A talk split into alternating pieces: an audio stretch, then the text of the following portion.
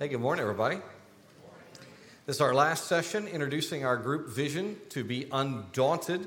We are dedicating ourselves to God's call of remaining ever on mission, unshaken and confident. The idea of being undaunted is encapsulated in 2 Timothy chapter 1 verse 7. Let's read it all together. 2 Timothy 1 7. Say the reference and then the verse. 2 Timothy 1 7. For God has not given us a spirit of timidity, but of power and love and discipline. Close your eyes, please. Close your eyes. Say it again, starting with a reference. 2 Timothy 1 7. For God has not given us a spirit of timidity, but of power and love and discipline. Open your eyes, if you would. Well done. Look at our notes. Um, you're your, if you're here in the auditorium, you've got a bulletin. There are notes inside there. If you're, if you're with us in another way, there should be available to you electronically the notes, and you will see in our notes the undaunted action plan. That's what 2 Timothy 1 7 is the undaunted action plan. There's four big ideas. First, no timidity. The Greek is pneumadelia. Uh, it's what we're told to fight against. Pneuma is uh, wind or spirit in Greek. Uh, delia is weak or vacillating. So, pneuma delia is like a sail that isn't filled by any wind. God's people are commanded to be continually fighting against our natural, cowardly, weak, intimidated spirit. We are not to be like, like sails flapping loosely in a languid wind. Of course, that brings up the question that you're posing in your Greek sailor imitation. You are asking, how can that happen? How can we properly fill our sails? Great question. Thank you so much for asking, Nicholas. Let me answer you with a story which you probably already know because you're a Greek sailor. For millennia, ships could only sail, did you know this? Ships could only sail with the wind astern, it had to be behind them uh, tacks were very laborious because you, the ship could never get more than 80 degrees off of the wind. If you got more than 80 degrees away from the wind, you were dead in the water. But then some very enterprising Dutchmen took a, a bunch of experimental Mediterranean technology and they developed a fore and aft rig with a movable boom on the, on the mast. So you could move, you could set your sail out to get the wind. That allowed ships to move at 300 degrees of wind direction. Look, look up here. This is absolutely world changing. For millennia, people could only move in 80 degrees, 80 degrees of good sailing. That was it. Suddenly, you had 300 degrees. You could almost sail right into the wind. Isn't that astonishing? And, and those people who had the 300 degree sailing ships, they came up with a term for folks who were stuck only being able to get 80 degrees of the wind. They called it a ship in irons. A ship in irons. Christians are people of the Spirit. We, we are not people of timidity. We are driven by the pneuma, by God's Spirit. We're not luffing in pneuma delia. When we rely on the weak power of ourselves, we're like an old fashioned square rig ship. We are literally in the irons of our own flesh. Instead, you and I are meant to fly. How? By turning ourselves into receptacles of God's power. His pneuma, His Spirit, can fill our sails, free our irons, and make us fly with close hauled courage. All God's people said? That's why the Greek word for power in our text is dunamis. Now get this. About 100 years before Paul wrote this letter to Timothy, the one we just read from. There was a Stoic philosopher named Posidonius, this, this guy right here, Posidonius. He created a whole new philosophy around this term, dunamis. Let me tell you about Posidonius' philosophy. No, take too long. Let me sum up. Um, Posidonius said there's got to be some kind of invisible power in the universe. And, and powerful living comes in being in proper relation to this, this power. Look at this. Posidonius taught on Rhodes. Look, look up here at the map. Posidonius, you see, you see little Rhodes right here? That's where Posidonius taught. And his philosophy spread like crazy over the next 50 years, and then even more over the 100 years between Posidonius and when Paul wrote 2 Timothy. The areas that I shaded in yellow on this map are the areas where Posidonius' dunamis philosophy had the most impact, including this really major town right here, a place of, of uh, a couple of what we would call universities called Tarsus. You, uh, you Pauline scholars, what is Tarsus? What is that? That's where he's from. That's where Paul got his higher education. Oh my goodness, do you see what Paul is doing here? This is so cool. Look, he's using pneuma. That's a term that Jesus purposefully used to describe the Holy Spirit of God. He's using pneuma in conjunction with dunamis. Posidonius' famous term for this universal power to which one must rightly relate. This is so clever. The apostle is succinctly declaring that God the Holy Spirit is that force which Posidonius referenced. Posidonius was partly right. There is an invisible power to which you must relate if you want dunamis, if you want power in life. But that force is not some unknown mystery. It has to do with the power of the triune God who reveals himself to humans because he wants us to be rightly related to him. God has made it possible for human beings to live by the power of his spirit. Thus, power is the second part of the undaunted action plan. If you want to overcome fear and timidity, turn your sails to align with God. Amen? Let me, let me show you a picture of this. Um, look in your, in your notes or up here on the screen, there's a piece of art that I think really well depicts Paul's word choices. Uh, while we examine this painting, while you look at it, I want you to look at it carefully. I'm going to read you a review of this painting. This was written by um, Arthur Wheelock. He's a former curator at the National Gallery. Wheelock says this Willem van de Velde the Younger, is that a great name? Willem van de Velde the Younger. I mean, you're always young if you have that name. Anyway, sorry. He knew the ships, uh, the sea, and the ships that sailed it. Equally important, this great 17th century Dutch painter could capture the thrilling rush of excitement when a boat, under full sail, surges through rough waters with spray crashing over its bow. Whether one is a sailor or not, the idea of being at the helm of such a vessel, of controlling its course through skill and fortitude, conveys a sense of freedom and adventure. Friends, what he's saying is this is the, this is the sheer joy that is found in working in concert with God's pneuma. Uh, Wheelock goes on. He says, although traveling on the Zuider Zee could be turbulent because of its notoriously choppy waters, many fully embrace this adventure. In Ships in a Stormy Sea, that's the painting, Van de Velde depicted one such passenger. I want you to find this guy.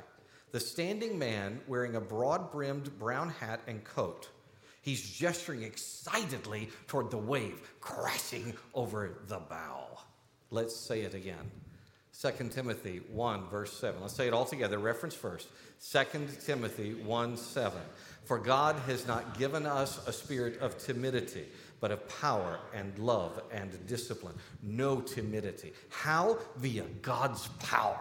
It's exhilarating and through love. The Greek word is agape. I explained this excellent idea last time we were together. Agape is a, is a powerful term. It, it means um, other centered, purposeful, unconditional, self sacrificial love. Um, after I taught agape, I received a cool note from my friend Nate Couch. Uh, he wrote and said this Wayne, a friend of mine, Jonathan Dove, pastors a church in Auckland, New Zealand. In their services, they often use Maori words during their music and sermons. Recently, you talked about agape love, which clicked a memory of a Maori phrase that I think describes agape love perfectly. In Maori, the phrase is kia aroa noa. That's your fancy Maori word, a phrase for the day, boys and girls. Say kia, kia. say aroa, aroa. noa, which translates as love without limits. That's pretty good. That's agape. May there be no limits to our love. Amen. In a world that is continually scared out of its wits, we can have no timidity. How? By power and love and discipline. Discipline is sophronismos, one of the oldest terms in Greek. It's a word that means judgment, um, sound or wise discernment. But but it's got more depth than that. Look, from the very earliest writings of Homer through Plato, all the way to the Apostle Paul, sophronismos demands discipline. It's a word that means discipline. It's not just understanding what to do, it is the practice of doing wise and right things. Like agape, this is a practical term, it has to do with more than a feeling as Boston so nicely sang. It's more than a feeling. Actually, there's another of Tom Scholz's Boston songs that really fits today's work well. Don't look back, because discipline involves not looking back. Let's learn about sophronismos, and and the most important part of it, the first part of it, is not looking back. Classic example Genesis 19. Turn there in your Bible if you would. Very first book of your Bible is Genesis. Go to chapter 19, and we're going to start in verse 17. As soon as the angels got them outside, whoa, hold your horses. What's the context here? Okay, There's a guy named Lot. He's the nephew of Abram. And, uh, and he is, he is an influential, remarkable guy, but he's living in a cesspool of a place called Sodom, okay? And, uh, and, and Sodom's about to be destroyed by God because it's absolutely horrific and terrible. And Lot has been warned by these angels, and finally they've gotten him and his family to get out and to, to move on. Verse 17. As soon as the angels got them outside, one of them said, Run for your lives. Don't look back and don't stop anywhere on the plain. Run to the mountains or you will be swept away. Okay, come down to verse, that's in the middle of the night. Now go down to verse 23. The sun had risen over the land when Lot reached Zoar. Then out of the sky, the Lord rained on Sodom and Gomorrah burning sulfur from the Lord. He demolished these cities, the entire plain, all the inhabitants of the cities, and wherever, whatever grew on the ground. But Lot's wife looked back and became a pillar of salt. As we headline on the right side of our notes, discipline involves not looking back. In 2003, archaeologist Stephen Collins began a dig in Jordan that would eventually involve uh, archaeologists, historians, geologists, and cosmologists from seven countries. They were digging here at this site, Tal el Hammam. Some of you have been blessed to get to go there with me. Dr. Collins very kindly gave us access. 14 years after they started that dig, the Jordanian government announced the consensus decision of, of world archaeologists. Tal el Hammam is very likely the site of biblical Sodom. It's one of the great finds of our time. One of the non Christians on the dig site, uh, Dr. Christopher Moore, gives a really great summary of what they found. I want to read to you what Dr. Moore wrote. Uh, he said, As the inhabitants of an ancient Middle Eastern city now called Tal el Hammam went about their daily business one day, about 3,600 years ago, they had no idea an unseen icy space rock was speeding toward them at about 38,000 miles per hour. Flashing through the atmosphere, the rock exploded in a massive fireball about 2.5 miles above the ground. The blast was around 1,000 times more powerful than the Hiroshima atomic bomb. By the way, when you're at a dig site, a lot of times when you go to ancient sites, you'll see burn layers, and they're very easy to tell. You firemen can, can help explain this. They're very easy to tell the difference. Uh, almost all burn layers are from the surface, it's from armies or people set fire to things, uh, but it looks very, very different when it comes from above. And the burn layer at Tal el Hammam is like nothing else in the world. There's nothing uh, I've ever seen like it. The blast was around a thousand times more powerful than the Hiroshima atomic bomb. Air temperatures rapidly rose above 3,600 degrees Fahrenheit. Clothing and wood immediately burst into flames. Swords, spears, mud bricks, and pottery began to melt. Almost immediately, the entire city was on fire. Some seconds later, a massive shockwave smashed into the city. Moving at about 740 miles per hour, that wave was more powerful than the worst tornado ever recorded. And by the way, it's, it's not hard to measure with mud bricks how strong the wind was hitting it. Listen to what happened. The, the winds sheared off the top 40 feet of the four story palace, blew jumbled debris into the next valley. None of the 8,000 people or any animals within the city survived. Their bodies were torn apart and their bones blasted into small fragments, which is exactly what we find at that site. He finishes with this we're not certain yet, but we think the explosion may have vaporized or splashed toxic levels of Dead Sea salt water across the valley, turned into a pillar of salt indeed. Without crops, no one could live in that valley for up to 600 years until the minimal rainfall in this desert like climate washed the salt out of the fields. Close quote. All right, consider the word plain. Look at verse 17 in your text. The word we translate plain is the Hebrew word kikar, which sounds like something to do with an automobile. Kikar. Um, Kikar can be translated three ways it can mean a corner, it can mean a circle, or it can mean a plain. Now, what's interesting is Dr. Collins actually found Sodom because he precisely because he interpreted Kikar as circle.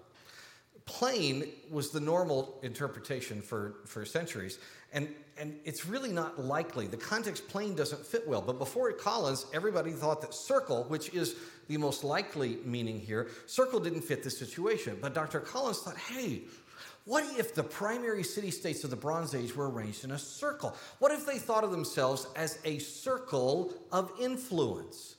That's what led him to excavate Tal el Hammam and discover the massive evidence that this was Sodom. Now, let's get to the applications. That command in verse 17 is literally get out of the circle of influence, right? Do not delay. Do not pass go. Do not collect $200. Get out of the circle of influence. Now think about your life. What are the circles of influence in our lives today? Let's quickly cover a few. I'd like you to just raise your hand. I, I conveniently made a little picture here of, of our life with circles of influence, and, and I categorize them into five different kinds of circles. I know there are more than these, but let's start with blue. I, I made blue the chaotic. What is a chaotic influence in our life? Do not say me. What is a chaotic influence in our lives today? Somebody raise your hand. Give me a chaotic influence in your life. Yes? Social media. Social media. Chaotic. Very good. You might even move that to a different color. That is good. Um, I made green is bad. This is not. This is not horribly committed evil. It's just something that's not healthy. It's not good for you. What's what's a generally bad influence in life today? Yes. What do you got? Drugs are bad. They can be. Uh, all the people that take medication here are trying not to be offended, but yes, we understand exactly what you mean. That's right. Um, red is wicked. Now, this is this is absolute terrible wickedness. What, give me, what's a, an influencer in our life that is wicked? Uh, yes, ma'am. Pornography. Pornography. Absolutely horrible. Demeans, uh, it demeans into an object the, the thing at which one is gazing, and it demeans the person into nothing but a materialist tool. It's absolutely evil. Orange is good. These are good things, not necessarily holy, but it's, but it's a, a general positive in life. Give me a, give me a general positive in life. What's a positive? Somebody, give me one. Yeah, what do you got? Friendship. What was it? Yes, friendship. That's a positive. Very nice. How about uh, the yellow is holy? Give me a holy. What's a holy thing? The Bible. Yeah, very good. It certainly is. Okay, so look at those, and you're going to notice I put this together in one certain way. I made sure that these circles of influence overlapped, and here's why. Because sometimes Christians cannot physically flee. Sometimes we shouldn't even physically flee. Notice that, that in this wickedness right here, th- there is still work going on right there. You see that? The, the yellow is wor- at work where that is evil. We can't always physically flee, but we must spiritually, mentally, emotionally, we are commanded not to settle, not to be of this world. We are to flee, and this is not merely a one time battle. Like Lot's wife, you know what you and I do. We often stop and we gaze at the circles that we know are destructive to us. Unlike her, we face this, chase, this choice over and over and over. Why do we look back? Because we like sin. it's in our warped DNA. We get some kind of pleasure from remaining in the evil circle of influence. We can even long for it. Looking back implies longing for that which was evil. Thus, the angel warns them not to look back. Don't long for evil left behind.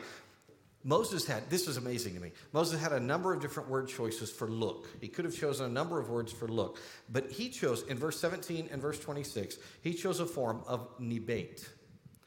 Nibate is a word that's used about 50 times in the Old Testament. The very first appearance is in Genesis 15. God calls Abraham and he says to him, I want you to go outside and look at the stars. Number the stars, he says to Abraham. That gives you an idea right there what nibate means, right? Nibate is not, she is not turned to salt because she glances back real quickly. This is a word for stopping and assessing and thinking and ruminating. When you look, count the stars. You don't do that standing up, you lie down right? Otherwise, you're going to crick in your neck, right? This is for settling somewhere. Lot's wife is nebate. She is longing for what's accustomed for things, even evil things that seem normal to her. But God says, don't do that.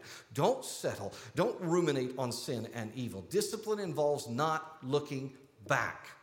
Earlier, I mentioned uh, Boston's hit song, Don't Look Back. Nebate this. Look, look at this. Tom Scholz, really great lyrics here. He says, It's a new horizon.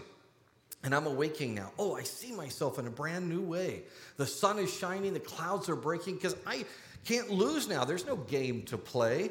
I can tell. There's no more time left to criticize. I've seen what I could not recognize. Everything in my life was leading me on, but I can be strong. I finally see the dawn arriving. I see beyond the road I'm driving, far away and left behind. Close quote. Far away and left behind. That is the spirit of the angel's command in Genesis 19. Get out of the circle. Don't long for evil left behind. Don't look back as you walk on. Now, let's leave Genesis. Let's turn over to the New Testament. Uh, let's go to Second Thessalonians. Second Thessalonians, which will be just before First Timothy and right after what, everybody? First Thessalonians. It's amazing how that works. All right, Second Thessalonians chapter 2. Let's go to verse 13. But we ought to thank God always for you, brothers and sisters, loved by the Lord, because from the beginning, God has chosen you for salvation through sanctification by the Spirit and through belief in the truth. He called you to this through our gospel, so that you might obtain the glory of our Lord Jesus Christ. Stop there. You want to overcome fear? You need sophronismos. You need discipline. And discipline involves not just not looking back, discipline involves sanctification by grace. From the beginning, God chose those who trust Him. And this life isn't even the end of that choice. By God's grace, we obtain forever lives in glory in Jesus. It's not because of us we're saved, it's because of God's grace. We're not the prime mover. We, we don't deserve God's choosing, right? Right. But that perspective can be hard to keep.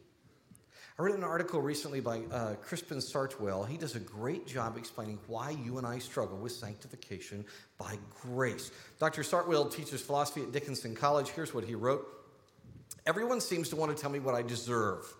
When I listen to the hundreds of marketers and politicians telling me what I deserve because I'm worth it, my self esteem enjoys a boost. But then I wonder how these folks I've never met know what I deserve. Evidently, I deserve all good things just for being in the range of their voices or being eligible for automobile financing.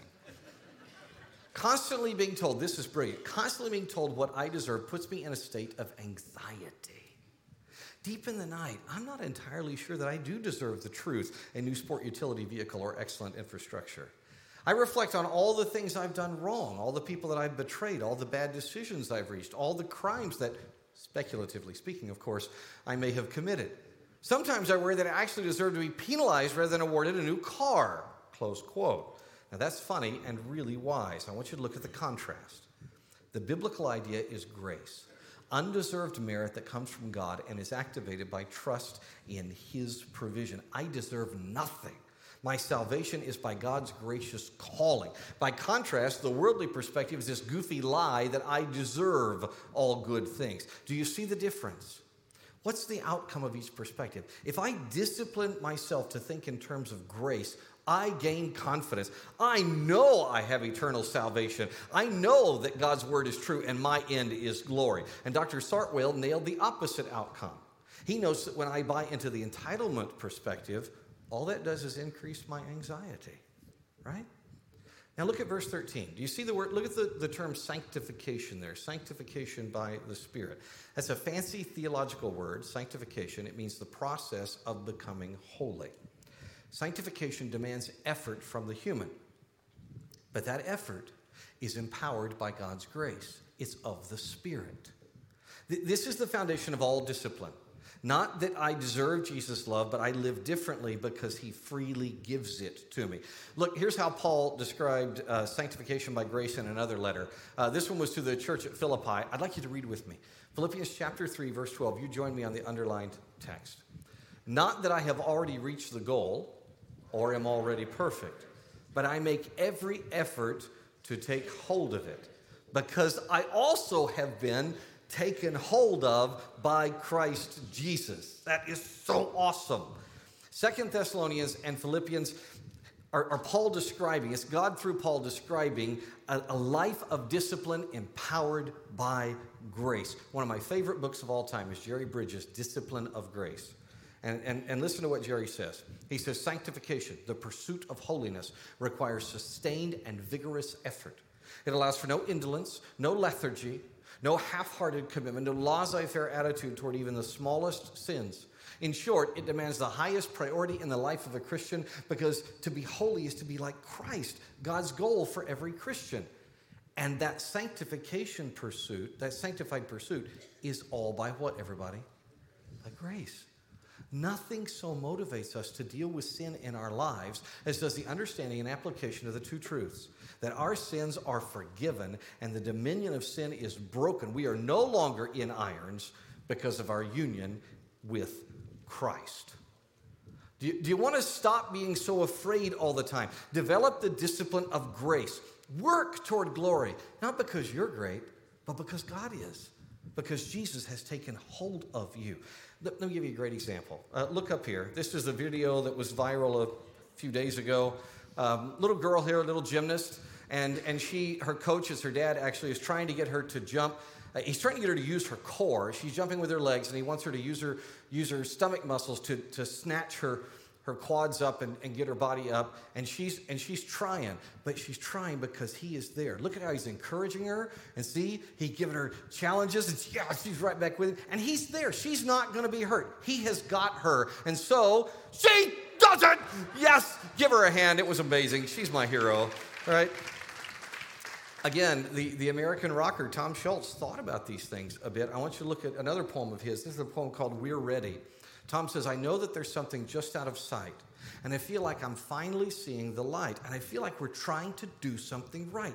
Come on, make it if we hold on tight. We're ready. Hold tight.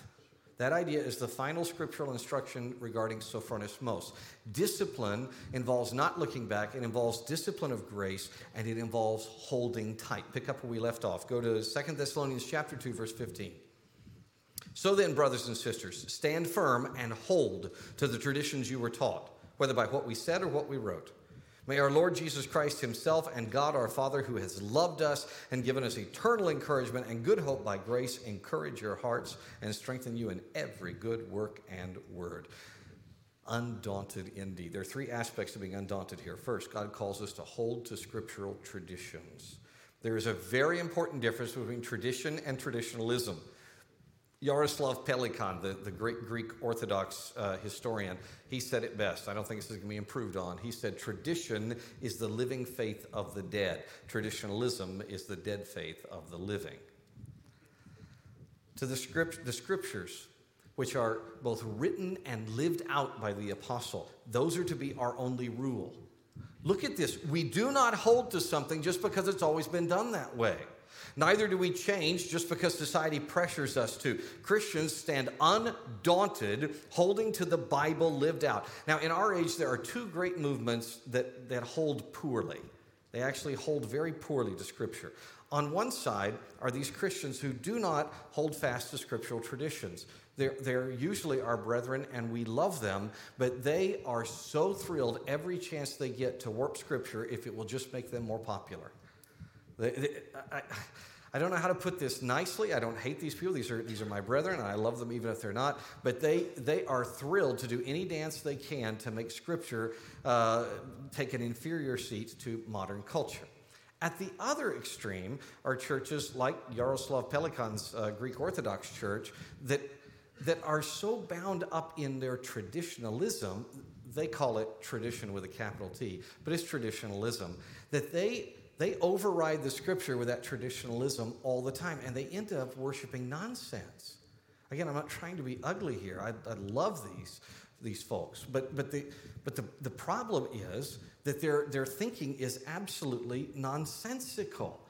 And it's not just liberals and traditionalists who are struggling today. I, just during the past year, I have received phone calls and prayed with many search committees and elders from churches all across the United States. Um, and, and they were all struggling with one thing they could not find a talented candidate to be their pastor who was committed to Scripture as given. Do you understand that? A preacher can be a very great man, even disciplined in his practices, but if he doesn't hold tight to Scripture as given by God, he will fail. Verses 16 and 17 describe the second aspect of being undaunted here. Hold to the fruits of God's grace. There are four fruits of grace listed here love, encouragement, hope, and strength. Anybody here ever go through a hard season of life? Raise your hand if you've ever gone through a hard season of life. Yeah, me too. When you've gone through those kinds of hard seasons, what's the best thing that someone can do for you? I would say that the best thing they can do is right here in 2 Thess 2.16. They can give you love, encouragement, hope, and strength. There's nothing better than those blessings. And that's what God gives us. And these change everything. We talked about love. Look at the first one. We talked about love quite a lot lately. Uh, that word in verse 16 is our old friend, the Greek word agape. That's what God grants us. He gives us unconditional sacrificial love. Encouragement, you can see, is mentioned twice actually. Each time it's a form of the word paraclete. Um, the paraclete is the one who's right beside you. tied together at the hip. It's a word that was used in, in uh, battle for the, for the soldiers that were next to you in the flanks, that were protecting you with their sword and you with, with your shield protecting them. That's why we translate it encourage. That paraclete gives you courage. Think, think what this is saying God is in the fight with me. Knowing that God is in the fight with me, that gives me courage. And that encouragement is, is not conditional. Look at your text. This isn't limited to a day or a season. Verse 16 says this is eternal encouragement. Can I get a hallelujah? hallelujah? And of course, that leads to the third and fourth blessings of God's grace hope and strength. I want to illustrate hope and strength for you. To do that, I need a small child from the audience, please. The first small child here to raise her hand gets to come up and help me. Who was it? Was it you? Come on up. Come on, buddy. Come here. You're not small. You're too big. Sit. Sit. I mean, you are small, but you're, come here. Come here. All right. I, uh, that's fine. All right. Come on. Come on up here. Come on up here. All right. Tell everybody your name, Miss Bailey. Elizabeth. Elizabeth Bailey. All right. Elizabeth, come right over here in your pretty dress. And you are going to hold this rope right here. Okay. You got it? All right, now you're representing the Christian that's trying to hold fast. Okay, you're trying to stand strong. And, and I'm to be what's trying to pull you off. All right, so on the count of three, I'm to say go, and you try and hold fast, and I'm to try and pull you over. Okay, ready? One, two, three. Oh, that's not fair. I'm so much bigger than you are. And uh, so I have an idea for you. Travis, would you come up here? Do you see Mr. Bradley there? Do you see him? There's a lot of him to see, isn't there? Yeah. He's the big guy. Okay, Mr. Bradley is on your side now. Okay? Oh, yeah, I know. Hey, here. All right, you hold right here. He's going to anchor behind you. Oh, my goodness, this is going to be horrible. All right, on the count of three, now let's see how you do. One, two, three. that was awesome. Okay, what was the difference? Why did you win that time? because he was helping you. Mr. Bradley was helping you, right? And he was actually hurting my hands. Um, speaking, speaking of hands, let's give them a hand. Well done. Good job, Elizabeth. Thank you, Travis. Very good. The third aspect of holding tight is to hold forth good works and words. Look what, look what your text says. Don't be afraid to do and say the good things. I know, I know this is frightening because you live in an age where every good thing you do or say can be turned into some kind of ugly meme to shame you and Christians. Big deal. I'm sorry, I'm, I'm not trying to be flippant, but big, fat, hairy deal. It, do good anyway, right? You have an eternal perspective. Let, let me close with 10 practices that I think even in a difficult world, we should all, we should all discipline ourselves to do. These are things that have changed my life, and I think they have changed this community that's grown up around us here. Wherever you live, I recommend strongly that you practice these words and works. They become a natural part of your life. Number one, forgive. Forgive even what you can't forget. This takes practice. You have to discipline yourself. Look, here it is in a nutshell. Forgiveness means that every time that evil comes to mind, you take the thought captive and you choose to ask God's blessing on that person. And this is true even if that person is yourself. Number two, serve in ministry. One of the best things you can do to develop discipline in your life is have people depend on you regularly. Serving others is an amazing tonic. Just ask anybody who serves with children or youth around here. This is, this is so fascinating. It is easier, it is so much easier to overcome fear on a regular basis when I, when I am teaching and engaging with children. It's incredible. Number three, do a great job at work. This is a very important habit. It runs all the way through your Bible from Genesis all the way to Revelation. God made work for us, and when we work well, the results change the world. Number four, share the gospel. Just last Sunday, another man became a believer in Jesus right here in this room. Do you know why that happened? It happened because his friend at work kept sharing the gospel with him and just talking with him all the time. And finally, the guy said, Yeah, I'll come to church with you. And here he realized that he needed Jesus as Savior. I know it can seem scary to talk about Jesus, but that fear, all of those social media nastinesses around you, it's just a bully. Didn't, did your dad ever teach you how to deal with bullies? You just stand up to them. You just stand up to them and take your beating. And eventually Travis comes along. I'm telling you the truth. This is how it works. Travis comes along and the bully runs scared, right? That's how it happens. Wherever you live, wherever your country, the restrictions are there. those of us, those of you that are with us from around the world, we're so thrilled to study with you. I know there are restrictions about sharing Jesus where you are, and there are restrictions in your jobs, but there is always, always a creative way to share the good news of Jesus Christ. Find it and discipline yourself to do it. If you do so, here's what will happen you find fear fleeing because you realize that the pneuma that you have is Travis. It's, it's big. Number five, give money regularly. It brings amazing stability to life when, when I'm giving God's money, and, and it's all God's provision. When I'm giving God's money, it, it's incredible how often the Bible speaks about the blessing of regularly disseminating uh, the funds that God has given me stewardship over into His work. What disciplines help me overcome fear? Number six, appropriately use the name Jesus in public conversation. Have you noticed how scared Christians have become to say the name Jesus in public? We say, Jesus. What is up with it?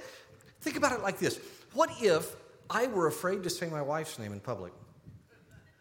Right? We're talking, we're having conversation, and, and you, Shane, you bring up something that, that my sweetheart, that Jana talks about all the time. But, but here's how I respond to Shane. I say, I say, um, I, I, know, I know somebody who, uh, who, who, who talks about that a lot. What? That's what Shane would be thinking. What is wrong? Do you not love your wife? Is there some kind of problem? Maybe Wayne's finally senile enough, senile enough to run for high public office. I mean, that, these are the things that are going through your mind. It's ridiculous. Don't shy away from Jesus' name. Uh, no, you don't have to artificially blab about God all the time, but when it fits the conversation, and it often does, speak his name. Number seven, observe nature regularly. Learning about God's works and his world is a mighty tool for getting my focus off my anxieties few weeks ago, I was feeling a little bit anxious, and I've made this a discipline in my life. It was raining, a nice, steady, slow rain. So I went outside and I spent a couple hours measuring the heights. I know this sounds dorky, but it was really fun. Measuring the heights of the different drops in the different puddles and how high they would each go in the in the, uh, the connectivity as the water would come back up with the, the hydrotension that was there. It was fascinating. I got done with that, and then I started measuring the different width of the drops and trying to do a little bit of physics to figure out what the speed was that was making the different splashes. The point was, it got my focus off myself and onto creation. Now, I know that brings up a question you're asking in your, in your little girl gymnast voice why does that help? Great question. Thank you for asking, Nadia. Job gives the answer. Look at Job 37. God thunders wondrously with his voice. He does great things that we cannot comprehend. For he says to the snow, Fall to earth. And the torrential rains, his mighty torrential rains, serve as a sign to all mankind so that all men may know his work. Watching the rain reminds me that God has me in his hand just as surely as he controls the weather. And just as each raindrop obeys and does as commanded, so I want to work toward his glory. Number eight, memorize pertinent verses of Scripture. The, uh, the, the, navigators and, and, other groups have these topical memory systems you can buy that, uh, that really help us imprint verses that, that in time of need, in a particular situation, they will just spring to mind. Get a system like that. Make it a weekly discipline to memorize God's words. Number nine, commit to and prepare for corporate worship. Do not let kids' schedules, sports, t- uh, tiredness, busyness, don't let anything keep you from God's command to assemble together. This takes discipline. And by the way, this is one of the reasons that my pastor friends in North Texas have to pray about coveting my job. Because you guys, many of you do this really well. Really well. You, you wait for the, for the post on social media that has the, the tunes for that week's worship set, and you go to Spotify and you learn those songs just so you can better praise God. When, when we're doing a book study, like we start next time, next time we're together, we start a study of First Peter. Um, so when we start First Peter next time, I know what many of you are going to do. You're going to read. You're going to think about First Peter. You're going to root in that and look at all the scriptures. All I can say is, well done, well done. Number ten, practice undeserved good deeds. I want to give you one example from my life. This is a few weeks ago. 2 a.m. Sorry, 3 a.m. Thursday morning. Uh, so into Thursday morning, 3 a.m. I'm awakened, and it's something loud. And then I finally realized that my neighbor is intoxicated. And uh, my next door neighbor and his drunk buddy are talking very loudly, as drunk people do. And for some reason, they've decided to have their conversation between our houses, right under my bedroom window.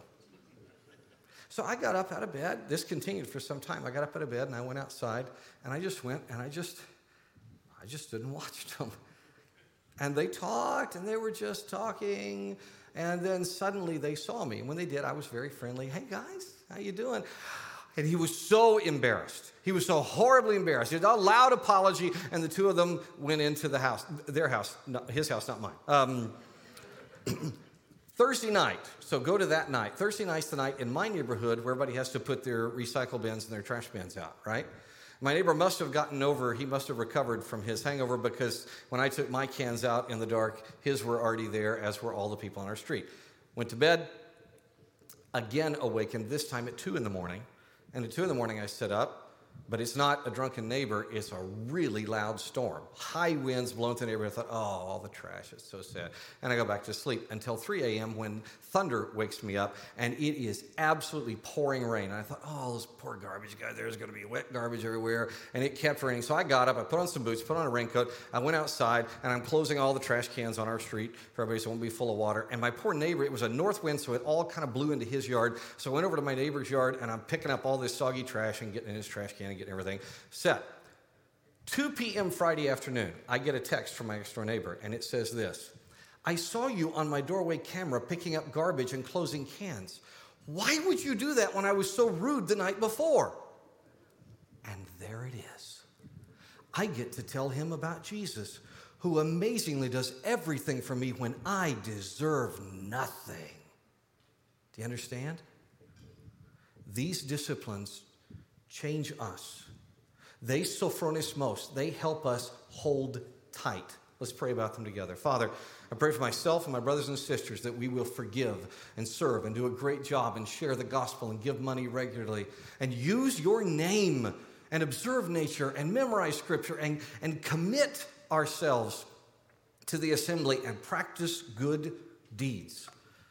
And Lord, we are weak in these. In different areas, different ones of us are weak, and we put ourselves in your hands and we, we commission, we accept your commission to spread our sail out and let your grace empower us such that we are disciplined. Sophronis mos. In Jesus' name.